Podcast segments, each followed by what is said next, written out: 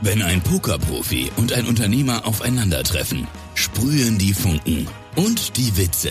Bei In the Money entführen sie René, René Mastermix und Florian, jetzt digital, in eine humorvolle Welt voller spannender Strategien und unerwarteter Entscheidungen. Mikrofon an, Ohrenspitzen und los geht die Reise.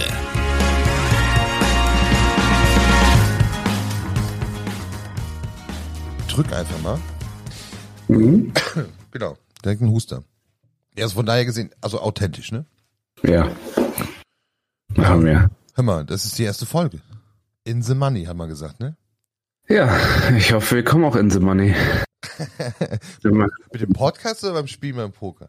Mit allem. Mit allem. Also, Beim Poker Kann mach man ich ja- dir keine Sorgen im Moment. Läuft ja bei dir. ja, das ist immer ein, ein kleiner Momentaufnahme. Das ist am, am Ende des Jahres wird abgerechnet. Wie war's in Las Vegas? Ja, Las Vegas war Bombe.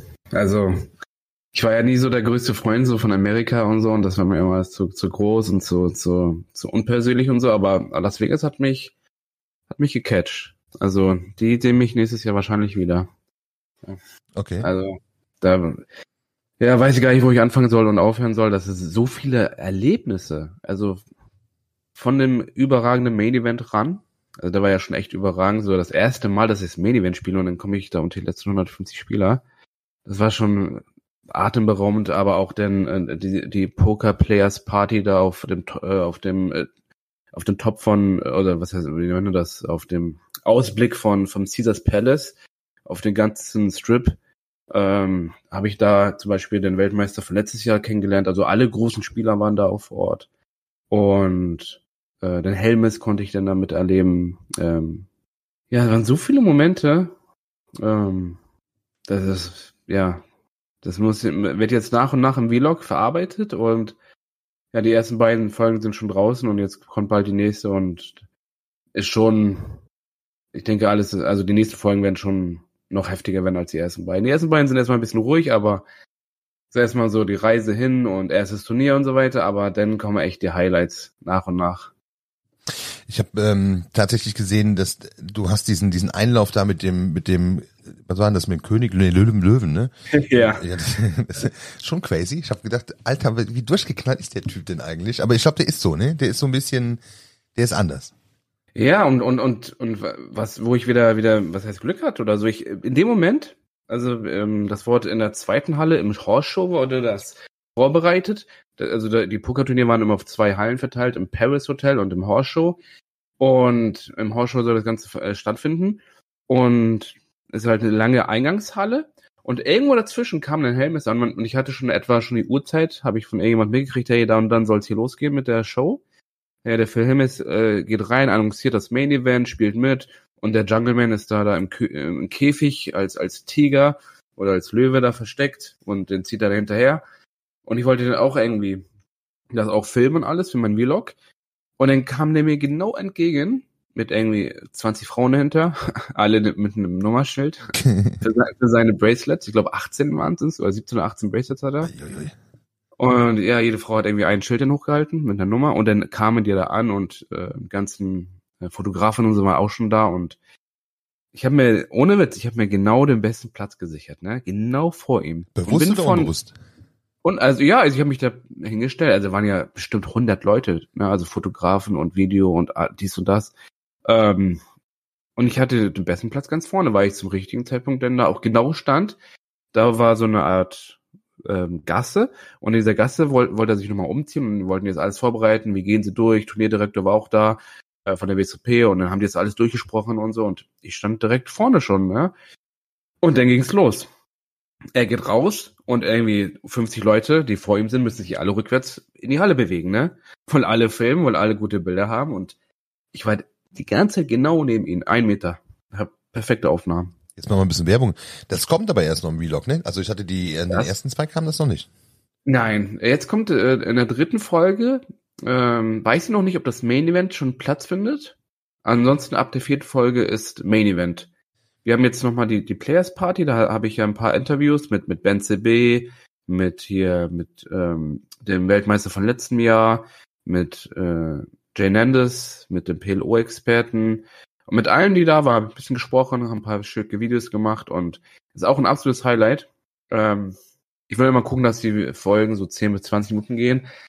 Falls das alles ein bisschen kürzer ist, wird wahrscheinlich vielleicht noch schon Tag 1 zum Main Event mit reinkommen, aber ansonsten äh, geht, geht das erst ab Folge 4 los mit dem Main Event. Du hast deine, deine äh, Frau mit, ne? Ja. Genau, ich hatte mich, ich hatte das erst gar nicht so, weil man die nirgendwo sieht, hatte ich mir die ganze Zeit gefragt, wer hält eigentlich die Kamera? Also in dem ersten Vlog am Flughafen habe ich immer gedacht, nee, das ist, äh, du hast, du hast die Bekleidung. Ich hatte das nicht gar nicht so mitbekommen, dass sie mitfliegt, aber ja. die war mit dabei, ne? Genau, also manche Sachen habe ich selber gefilmt, bei manchen hat, hat sie gefilmt und ja, haben uns sehr gut ergänzt. Ja, sehr cool. Also hat auf jeden Fall Spaß gemacht, das zu verfolgen. Du hast ja mitbekommen, ich habe ja äh, auch immer wieder mal eine Story geschrieben und dir Nachrichten darüber geschickt. Ich weiß noch, einen Abend, ich weiß gar nicht mehr, ob das, äh, ob, welcher Abend das genau war, ehrlich gesagt, aber irgendeinen Abend habe ich dir mal eine WhatsApp geschickt, weil das im Stream, die sind alle dann zu mir gekommen ins Stream und hatten mich dann gefragt, was ich Neues weiß. Und dann sag ich, ich weiß auch nur das, was bei Instagram ist. Mhm. Ähm, und dann habe ich gedacht, komm, jetzt nutzt du mal äh, das, dass ich deine Nummer habe und schreib dir mal eine WhatsApp. Habe aber auch sofort gemerkt, weil du mich sofort verwiest auf Instagram Stories. habe ich gedacht, nee, komm, das wird nix, lass mal lieber. Ich wollte dich auch nicht stören, weil durch die Zeitverschiebung war mir nie so ganz klar, wo du jetzt bist und so weit entfernt weißt du ja auch nie so genau, in welcher Situation du gerade bist und äh, wie jetzt das Handy dich ablenkt. Äh, deswegen haben wir es dann mhm. auch sein lassen. Ansonsten hätte ich dir nochmal extra geschrieben, so ein Motto, hier, äh, quasi Premium Channel für Instagram oder für für für Twitch war es ja wieder live da. Aber ja, ähm, ja. aber war schon lustig, dir dir zu folgen da tatsächlich.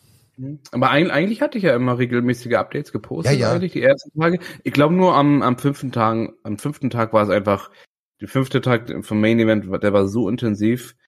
Ähm, ich hatte die ersten vier Tage eigentlich relativ schadensfrei überstanden. Was heißt schadensfrei? Ich war nach dem dritten oder vierten Tag war ich unter den, unter den Top 5 der, der, der Chips. Du warst irgendwann beim Leaderboard oben, Nummer 10 auf der Seite. Ja, und ähm, ja, da hatte ich auch noch hier gegen den Gis, wie heißt der, Rigby, genau, gegen Rigby am, am Ende von Tag 4 war das. Boah, Alter, wir, wir waren auch irgendwie im, im Raum und da hatte ich, kam der an meinem Tisch und ich war ja schon, ich hatte ja schon Monster Stack und irgendwann wurde der umgesetzt und dann kam der an meinen Tisch auch und der hatte einfach viel mehr als ich und hatten wir auch in der letzten halben Stunde hatten wir nochmal vier Hände und dann standen da bestimmt nochmal 50 Leute und, und dann wurden die auch alle aus dem Reihen und haben gesagt, hey Leute, ihr müsst die Gänge freimachen und so. Weil bei uns hat schon geknallt, so, ne? Ich habe ein paar Chips liegen lassen, weil ich halt immer irgendwie aufgeben musste oder einfach besser war oder keine Ahnung. Ähm, habe dann noch ein paar Chips verloren am Ende von Tag 4, aber bin halt echt gut in Tag 5 noch gekommen. Und Tag 5 war echt Rollercoaster, ey. Ist Fettpot verloren. Ähm, dann ging gar nichts. Ich hatte auch Yachtmann neben mir die ganze Zeit gehabt an Tag 5 und bei ihm lief es extrem gut. Ähm, äh, an dem Tisch. Der, der, ähm, der vierte wurde am Ende, genau, der, okay. aus Hamburg. Ähm, bei, das war krass. Wir kamen beide an dem Tisch, er saß genau rechts von mir und wir hatten, äh, ich glaube, er hatte sogar weniger als ich an dem Tag. Und gegenüber von uns saß halt ein ganz großer Chipleader und ich habe Peine gegen den leider verloren. Und Jachmann hat gegen ihn einfach echt immer die richtigen Karten und der Typ hat versucht zu bluffen. Jachmann hat immer irgendwie eine richtig starke Hand gehabt und hat volle Auszahlungen gekriegt von dem permanent. Ähm, und dann war er irgendwann hoch auf 5, 6 äh, Millionen und ja, ich war da die ganze Zeit zwischen 1 und 2 Millionen, musste die ganze Zeit irgendwie kämpfen. Ähm, bis wir an den Feature Table gesetzt worden sind. Und ja, da wollte ich immer, ich hatte irgendwann noch vier Big Blinds. Feature Table ist der Table, der übertragen wird, ne? Ja, von, von PokerGo, die hatten immer ähm, einen Haupttisch und zwei Nebentische, die, also die haben immer alle drei Tische so meistens gezeigt, aber halt so 90 Prozent den einen Main-Tisch. Und wir wurden dann, irgendwann wurde gesagt, hey, euer, euer, Tisch ist auch jetzt mal dran, ihr kommt hier rüber, weil wir hatten auch noch ein paar Leute von der World Poker Tour an dem Tisch gehabt. Also wir hatten schon echt, echt einen krassen Tisch auch gehabt. Und dann wurden wir rechts vom Feature Table gesetzt. Und immer wenn bei uns ein All-In war, dann hat PokerGo das ganz kurz gezeigt. Ähm, und dann, ja, da hatte ich auch äh, meinen kurzen Augen. Also das war noch so das, das Letzte, was ich eigentlich erreichen wollte bei der WSOP. Mir war schon klar, dass ich wahrscheinlich nicht gewinnen werde oder so. Ich habe schon, ich habe schon irgendwie ein Gefühl gehabt, dass so, dass das nicht der Tag, nicht mein Tag sein wird. Aber ich wollte unbedingt nochmal so bei PokerGo zu sehen sein, so an diesem Feature-Table zu sitzen.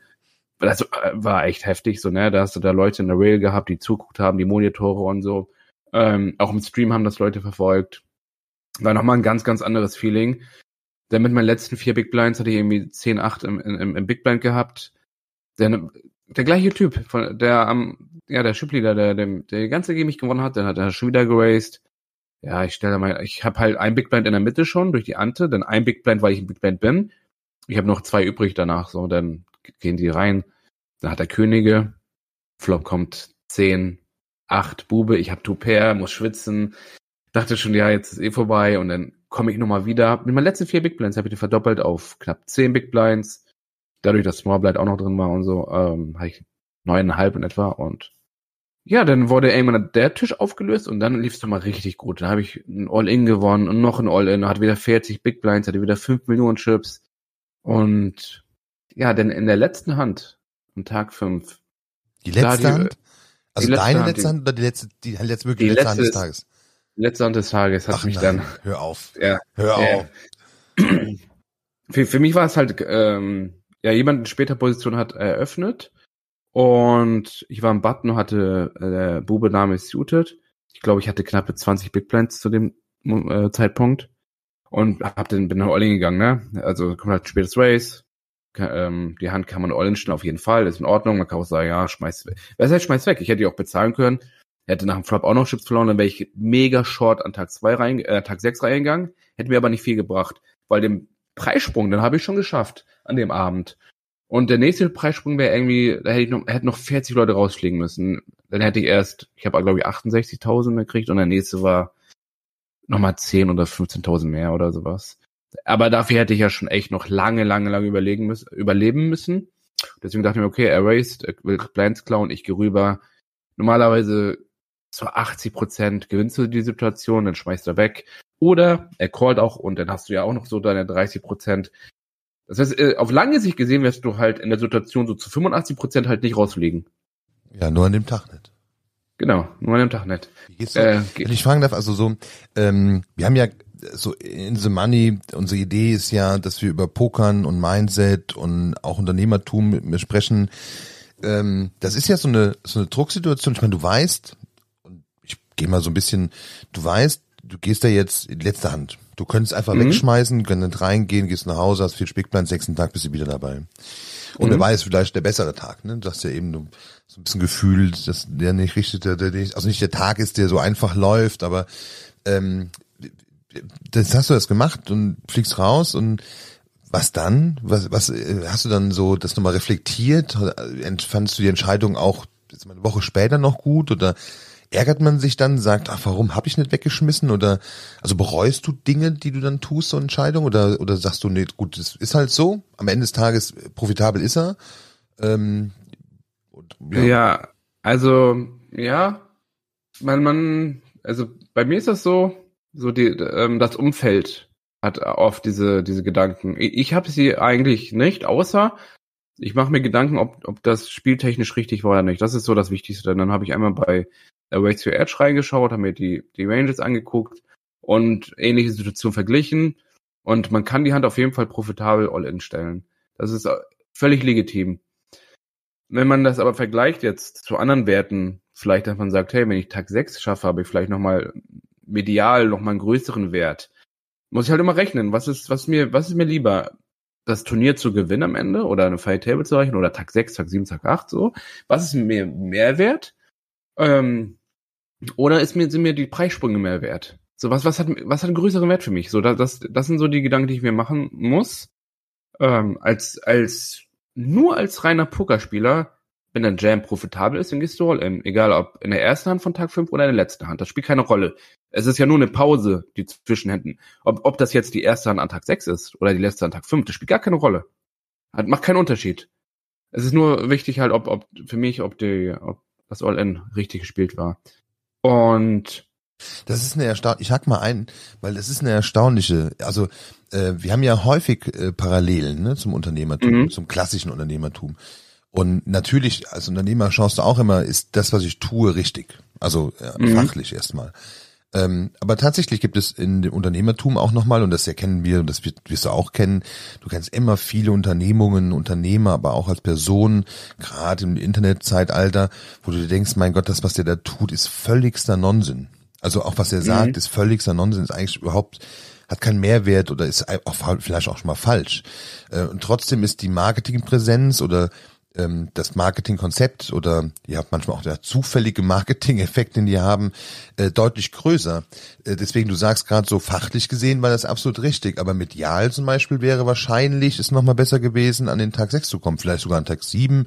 Ähm, umso, ich sag mal, umso weiter du gekommen wärst, umso eher wäre, du hast ja, ich meine, du hast ja schon eine mediale Reichweite, ehrlicherweise. Aber die, die wäre ja nochmal viel höher gewesen, wenn du durchaus mit dem Jachmann zusammen irgendwie noch Richtung Tag, ich weiß gar nicht, wie viele Tage gab es überhaupt, aber nochmal zwei Tage weitergekommen wärst, ne? Ja, aber das ist, ähm, das ist in der Theorie wäre das richtig, wenn ich, wenn ich, wenn ich die Möglichkeit hätte, aber die Möglichkeit hatte ich nicht. Also, sagen wir mal, ich hätte jetzt einen Stack mit 20 Millionen gehabt und leg mich ein, mit, leg mich mit jemandem an, der 22 Millionen hat und denke mir, okay, ähm, ja, dann wäre es wahrscheinlich, dann hätte ich wahrscheinlich mit den 20 Millionen Tag 6, Tag 7 schaffen können. Aber mit dem Stack, den ich da hatte, mit 4 Millionen, am nächsten Tag ging die Blinds hoch, also war das letzte Level war ja auch zu Ende. Am nächsten Tag wäre ich mit 10 Big Blinds reingegangen. Die Wahrscheinlichkeit, dass ich da in, in, in irgendeiner Hand rausfliege, ist extrem hoch. Hm. Das heißt, ich kann gar nicht in die, in die Überlegung gehen, hey, schmeiße ich jetzt in der letzten Hand weg, damit ich Tag 6 schaffe oder Tag 7. Ich werde Tag 7 niemals schaffen, wenn ich jetzt wegschmeiße. Außer ich habe mega viel Glück.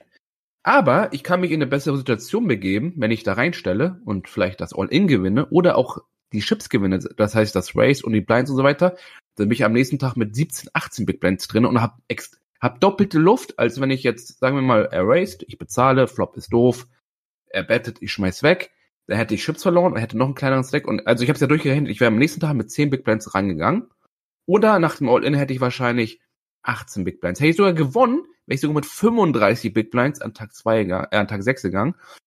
Und dann hätte ich eine richtig reelle Chance, weit zu kommen. Ich überlege gerade, das Lustige ist, ich glaube, das hätte ich, ich hätte es auch gemacht. Also ähm, mhm. zwar nicht aus, also ich, ich, also jetzt bin ich ja bei weitem kein Pokerprofi, ne?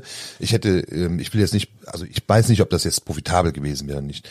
Aber die die Gedanken, die du gerade machst, so bezüglich, das ist ja auch eine Mindset-Frage. Ne? Will ich das Turnier gewinnen oder will ich es irgendwie in den nächsten Tag retten und dann keine Chance zu haben? Und ich glaube, genau. die, die Versuchung des großen Pot, ähm, die wäre jetzt bei mir zum Beispiel da, einfach da gewesen. Also gar nicht so. Ähm, also vielleicht auch mit schlechteren Händen, aber die wäre einfach so, dass, dass du bist da jetzt drin in die Hand, du bist da reingekommen ähm, und jetzt hast du einfach die Chance auf einen großen Pot und die ziehst du dann durch. Ich glaube, das ist äh, tatsächlich im Pokern bei mir jetzt, also bei mir ganz konkret, aber ich glaube, das ist bei vielen auch tatsächlich ein Nachteil. Also ich kann mir mhm. vorstellen, dass es sehr häufig so dieser Glaube an eine schlechte Hand, diese Einschätzung zur eigenen Situation, dieses Reflektieren seiner fachlichen Situation, ähm, dass sie fehlen dann auch fehlt, wenn sie kein Pokerprofi sind. Ähm, aber diesen Ego zu haben, dieses Mindset zu haben, dieses Turnier gewinnen zu wollen und jetzt in diese Situation all in zu gehen, in dieses Risiko hinein auch rausfliegen zu können, ähm, ich glaube, das brauchst du aber schon. Ich glaube, es ist dann diese, am Ende wird es ja. wohl diese Waagschale sein. Ne? Du hast natürlich eingeschätzt, ich glaube, dass es profitabel ist ähm, dass ja. du vielleicht auch sogar vorne liegst, dass du besser bist wie er, ähm, hast für dich einen Prozentsatz, wie auch immer, berechnet oder rausgesucht. Und am Ende des Tages ähm, hast du dann dieses Mindset zu sagen, okay, dann fliege ich halt raus. Aber am Ende des Tages habe ich die größere Chance, einen großen Pot zu haben und dieses Turnier vielleicht zu gewinnen. Genau. Also ich beim Poker ist eigentlich immer wichtig, sich in eine Situation zu äh, reinzukommen, die die am, am meisten profitabel ist. Das heißt, äh, auch ganz viele, die ich schon gecoacht habe, deren größtes Problem ist nicht weit in dem Turnier zu kommen. Also viele kommen weit, aber sie gewinnen es nicht oder kommen nicht in die Top 5 oder am Fire Table ist auch schnell Endstation für viele, weil gerade in der Situation, ich war ja auch unter den letzten 150 von 10.000. Und das schaffen ja auch Leute online. Also bist du auch mal im Turnier drin, kostet 5 Dollar, machen 10.000 Leute, bist du in den letzten 200 drin. Ich bin aber das beste Beispiel dafür übrigens. Ich genau. Auch immer relativ weit, aber... Ne? Genau, aber dann sind die entscheidenden Hände, die ganz klar einen guten von einem mittelmäßigen oder schlechten Spieler entscheiden, dass man sagt, hey, ich, ich weiß, welche Situation profitabel ist und wie gehe ich mit meinem Stack um? Möchte ich jetzt mit, zum Beispiel mit der Hand Bube Dame, möchte ich jetzt mit der Hand äh, nochmal einen Pot spielen? Will ich versuchen zu bluffen? Will ich mich irgendwie rausringen lassen? Oder nehme ich einen Spot mit, den ich mir schon, den, den weiß ich ja, den kenne ich ja fast, fast auswendig dass wenn jemand in später Position erhöht, dann kann ich am Button so Hände wie König Dame suited, Bube Dame suited mit 20 Big Blinds in etwa, kann ich All-In stellen. Das ist profitabel auf lange Sicht gesehen, weil der, der in später Position erhöht, schmeißt extrem oft noch seine Karten weg. Und ich sehe mit, mit meinen Karten sehe ich keinen Flop mehr. Das ist halt mit dem Stack, der sehr klein ist, extrem profitabel auf lange Sicht. Unprofitabel ist es aber, wenn ich mit dem kleinen Stack immer wieder mir einen Flop anschaue und Chips aufgeben muss. Genau. Das ist, das ist halt der Gedanke von ICM. ICM bedeutet halt, wenn du im Geld bist, ist jeder Chip, den du, ähm, den du behalten kannst, mehr wert als jeden, jeden, jeden, jeder Chip, den du verlieren kannst. Das heißt, du bist lieber dazu bereit, einfach all in zu gehen, um die Situation abzuschließen, als immer wieder in Flops reinzugehen. Flop gucken hier, Flop gucken da, da Chips verlieren. Das willst du eigentlich nicht. Du willst dein Stack halten oder ausbauen. Du willst nur zu minimalen Chancen halt immer wieder Chips verlieren. Und das ist halt, das sind halt Situationen, wo du in, einem Blinds bist oder so und so weiter. Das heißt zum Beispiel auch, wenn du am, am Anfang oder in der, in der Mitte eines Turnieres bist, dann ist das so, dass du, da bist du gewollt im Big Blind oft Nacht zu bezahlen. Jemand erhöht und bist im Big Blind, du hast schon Geld drinne, du bezahlst Nacht, weil der Preis stimmt.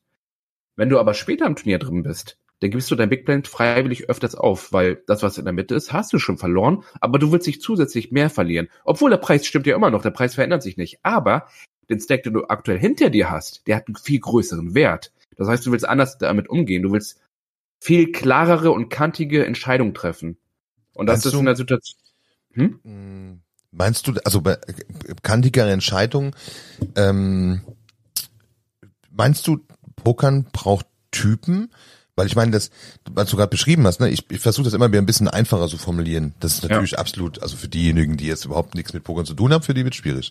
Aber jetzt mal ganz vom Mindset wieder hergeholt. All in zu gehen heißt auch wirklich verlieren zu können. Genau. Das in Kauf zu nehmen. Das ist genau. schon schwierig. Also ist war, guck mal, das ist ein, also jetzt in dem Falle bei dir ein 10.000 Dollar Turnier ähm, wenn ist mal Live-Funk ist noch mal ein bisschen anders wie Online-Poker, aber wenn jetzt Leute da so ein 50er Turnier drin sind oder für sich ein sehr hohes Turnier drin sind, oder du auch im Final Table bist. Ich sag mal, du kommst ja weiter ins in, im, im Turnier, du kommst, hast ja schon gewisse Erfolge, du bist ja schon drin. Im Online-Poker tausend Mann hinter sich gelassen, am Final Table, äh, vielleicht noch mehr Leute hinter sich gelassen. Bei dir waren es mehrere tausend Menschen, die schon raus waren, die nach Hause gegangen sind. Ähm, mhm. Du kommst an Final, äh, nicht an Final Table, aber du kommst ähm, unter die ersten zehn Prozent, glaube ich, ne? Ähm, du weißt einfach, du hast schon einen riesen Erfolg drin. Und, und jetzt, ich glaube, das, das Mindset ändert sich auch in dem Augenblick, wo das Risiko dann höher wird. Und die Frage ist einfach, ähm, glaub, glaubst du, dass, dass Pokerspieler bessere Unternehmer sind, weil sie bereit sind, mehr Risiko zu gehen? Ja, gute Pokerspieler. Gute Poker. Also ja, ja, ich, also ich glaube, da widerspreche ich dir, ähm, mhm. weil ich glaube, dieses Mindset, erstmal dieses Risiko in Kauf nehmen, das ist, das ist, hat, ist eine Ausprägungssache, ne? Also ich sag dir selber, ich bin ja schon, also ich zum Beispiel bin ein sehr risikofreudiger Mensch. Aber mhm. ähm, ich merke bei mir selber, jetzt wenn ich am Pokertisch bin, und das merke ich aber auch im wahren Leben, es wird dann schon schwieriger, ähm, sofort instinktiv ins Risiko zu gehen, wenn der Einsatz höher ist. Und der Einsatz höher muss nicht mal die Anzahl der Chips jetzt im Pokern sein, sondern mhm. einfach, Alter, du bist am Final Table. Du willst jetzt gewinnen. Und du hast die Chance, nur noch sieben Leute raus, hast das Ding gewonnen. Oder, oder acht, je nachdem. Aber ähm, dieses, dieses Gefühl, du bist am Final Table, du willst jetzt nicht verkacken, ähm, das hast du auch meinem Leben. Also ist man, wenn du was bist, bist Single, hast nichts zu verlieren, dann machst du einfach. Aber wenn du jetzt ähm, höheren Einsatz hast, eine, ein höheres Risiko zu verlieren kannst, wenn du Familie bekommst, ähm, hast ein Haus, ein Kegel, wie, wie es so ist, ne? Ähm, dann, ich glaube, dann wird es schwieriger zu sagen, okay, ich lasse alles hinter mir, ich kündige meinen Job und gehe ab sofort in die Selbstständigkeit, zum Beispiel. Und mhm. ich glaube, diese, diese Parallele, zu sagen, okay, hm, ich glaube da aber dran und ich bin von mir und vom Fachlichen, und das ist das, was du wahrscheinlich mit dem Profi meinst, ne? Von dem mhm. Fachlichen überzeugt, ich tu das jetzt. So, und dann gibt es immer diese Komponente Glück nochmal dabei. Die hattest du in dem Augenblick nicht. Das, also du sagst ja selber 85 Prozent. Ähm, die Chance war da.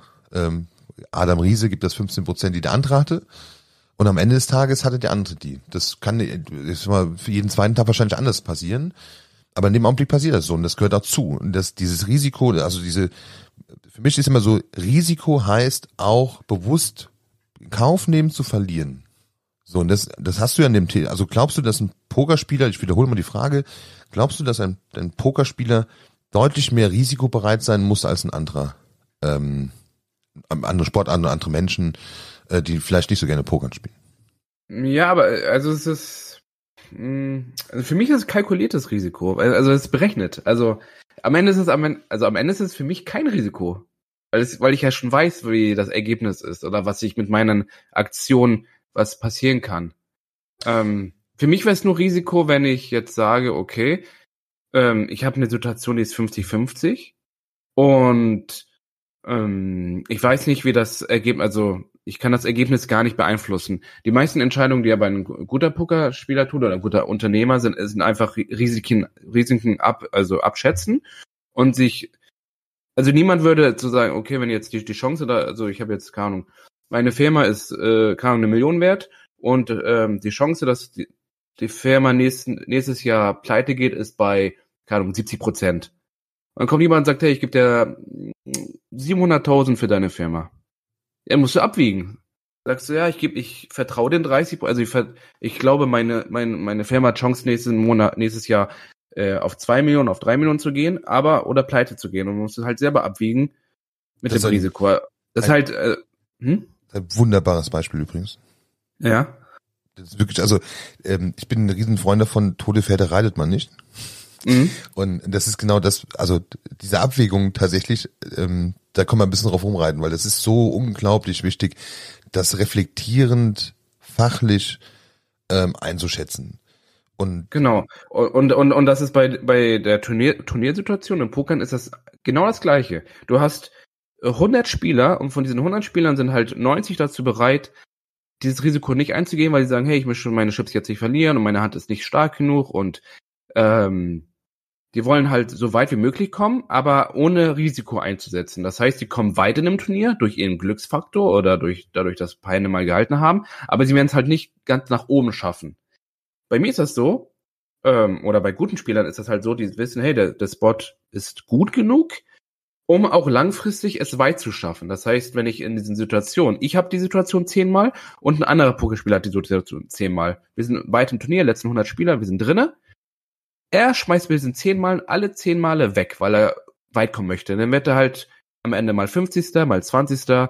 mal 60. Aber er gewinnt halt nie viel Geld. Bei mir ist das so, ich gehe in diese Situation zehnmal, würde ich zehnmal eingehen mit der Chance auch, dass ich dreimal rausfliege in dem Moment und gewinne auch ein bisschen weniger, aber ich habe sieben, sechs, siebenmal die Chance, auch das Turnier zu gewinnen, Top 10, Fire Table zu erreichen, was ein anderer niemals die Chance hat, weil er in diesen Situationen halt dieses Risiko nicht abwiegt, was er jetzt gerade riskiert und nicht.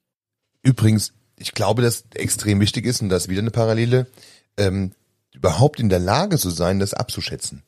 Also das, äh, du kannst ja, wenn du auf dein Bauchgefühl hörst, was ich, dann glauben Menschen immer Helden zu sein und, und sehen ihre 20% Chance, die sie noch haben, vielleicht eher noch als 80. ähm, ich meine, das ist mhm. Harakiri. Ähm, ja. Aber tatsächlich herzugehen und zu sagen, okay, ich bilde mich weiter, ähm, ich bin ich bin bestmöglichst geschult, Klammer auf, ich kenne mich aus. Ich meine, das einzuschätzen, übrigens auch einzuschätzen, dass ich geschult bin. Manche Menschen sind in den Bereichen wirklich gut und glauben nicht gut zu sein, das muss man auch klar sagen. Aber diese, dieses, die Situation einzuschätzen und zu sagen, ich habe eine 70-prozentige Chance und ich lebe damit, dass die 30 Prozent, die gibt es halt. Ja, das, ich kann einfach Pech haben im Leben. Ähm, das gehört einem immer zu. Also wenn ich morgens aufstehe, gehört das dazu.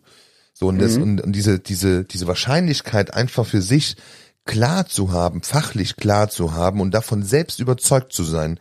Ähm, ich glaube, das ist die Grundlage überhaupt dafür, dass dann zum guten Schluss nochmal das Mindset da ist. Und ich habe so viel unglaublich gute Unternehmer in meinem Leben ähm, erlebt, auch Startups schon erlebt, die aber irgendwann auf dem Weg, weil es Weißt du, du hast das erste Kundengespräch, das zweite, du hast das fünfte Vertriebsgespräch, das zehnte Verkaufsgespräch. Ähm, und ich sage immer, wenn du keine 100 Gespräche geführt hast, keine 1000 Gespräche geführt hast, dann kannst du nicht wissen, ob dein Produkt gut oder schlecht ist. Wenn, wenn Kunden, wenn Startups zu mir kommen und sagen, ich verkaufe mein Produkt, dann frage ich, wie viele Gespräche hast du letzte Woche geführt? Und wenn die mhm. mir sagen, ich habe letzte Woche drei Gespräche geführt, dann sage ich, bei der Geschwindigkeit kannst du in fünf Jahren nochmal zu mir kommen. Weil das, mhm. das macht einfach keinen Sinn. Du hast keine Grundlage für eine solide Einschätzung der Situation. Und das ist genau wie bei dir. Du sagst, du, du hast das Fachwissen, du hast die Kompetenz zu entscheiden, Ist das gut oder schlecht? Du hast auch die Erfahrung. Du hast schon, wie viel, wie viele Hände wirst du in deinem Leben gespielt haben? Keine Ahnung, mehr als, mehr als 10 Millionen wahrscheinlich. So, du hast 10 Millionen Gespräche geführt. so ein bisschen, ne, also, das ist nicht ganz so, Ja, aber, aber du weißt, ich ja, meine? nee, ist, ja, ist ein gutes Beispiel, ne? 10 Millionen Gespräche geführt. Du wirst, du weißt ganz genau, ob deine Hand gut oder schlecht ist. Und dadurch, dass du das weißt, kannst du fachlich sehr gut einschätzen, ob du vorne bist und nicht. Und dann das Vertrauen in sich selbst zu haben. Und ich glaube, das ist das Thema Mindset. Ähm, das Vertrauen in sich zu haben. Ja, ich kann scheitern. Das gehört dazu. Es ist nicht schlimm. Ähm, aber am Ende des Tages ist meine Chance 70 zu 30, 80 zu 20, was auch immer, ähm, dass das hier gut geht an der Situation. Und Mhm. das ist, glaube ich, die, die, fast schon die Kernaussage der, der, ähm, ja, der, der Aussage Mindset, äh, parallele Unternehmen und noch Pokern.